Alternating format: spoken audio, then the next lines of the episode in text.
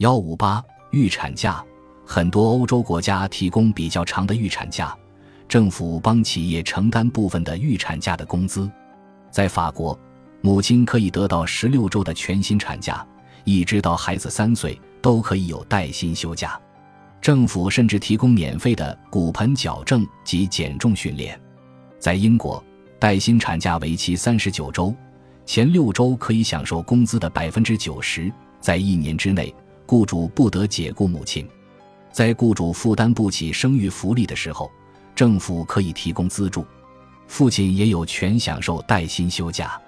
在德国，母亲的休假时间长达三年，在此期间，雇主不能解雇母亲，父母可向联邦政府申请育儿假补贴，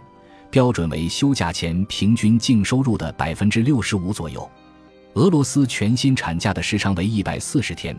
这期间单位需要全额支付产妇薪水。在休完全薪产假后，产妇可以继续休半薪产假。能够领取相当于原工资百分之四十的补贴，一直到孩子满一岁半。整体而言，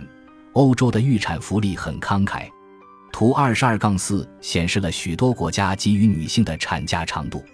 一些国家提供父母可共享，甚至是父亲必休的预产假。比如，瑞典父母可以一起获得四百八十天的带薪育儿假，这当中父母双方各享有九十天不能转让给对方的育儿假。这主要是为了确保公平和父母共同承担育儿责任，以此提倡男女相对平等的家庭责任，有利于消除就业市场中的性别歧视。在中国，女职工的法定产假为九十八天，但是现行的《中华人民共和国劳动法》中没有对男职工休陪产假的明确规定，主要是看各地政府和公司的规定，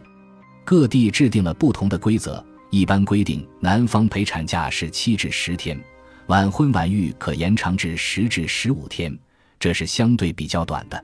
现在很多地方政府推出延长育产假的新规，但是我认为同样重要的是提供男女相对平等的育产假，这样有利于让男性承担更多的育儿责任。